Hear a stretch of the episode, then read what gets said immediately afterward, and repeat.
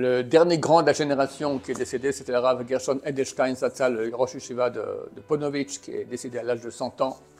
Un homme très grand, très occupé, un grand Tamil Chacham, tous il devait préparer les cours, s'occuper de la yeshiva, c'est beaucoup de travail. Mais néanmoins, il trouvait du temps de faire du chesed. Il connaissait quelqu'un, un vieux monsieur, qui n'avait pas de famille, plus rien du tout, et qui avait une maladie de peau avec des blessures purulentes, plein de pus. Puis tous les jours, il fallait changer les- les pansements. Alors il allait monter trois étages à pied, alors qu'il était extrêmement vieux déjà, et lui changer tous les jours les pansements. On dit, mais Kodara, vous avez beaucoup, vous êtes un homme très très pris, c'est vrai, extrêmement pris.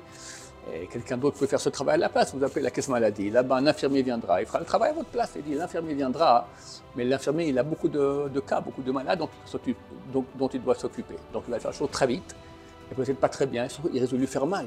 Moi, je fais le travail avec beaucoup de délicatesse, de, de gentillesse. Je fais tout ça comme il faut bien. Regardez comment c'est les, grands d'Israël. Un grand de Torah.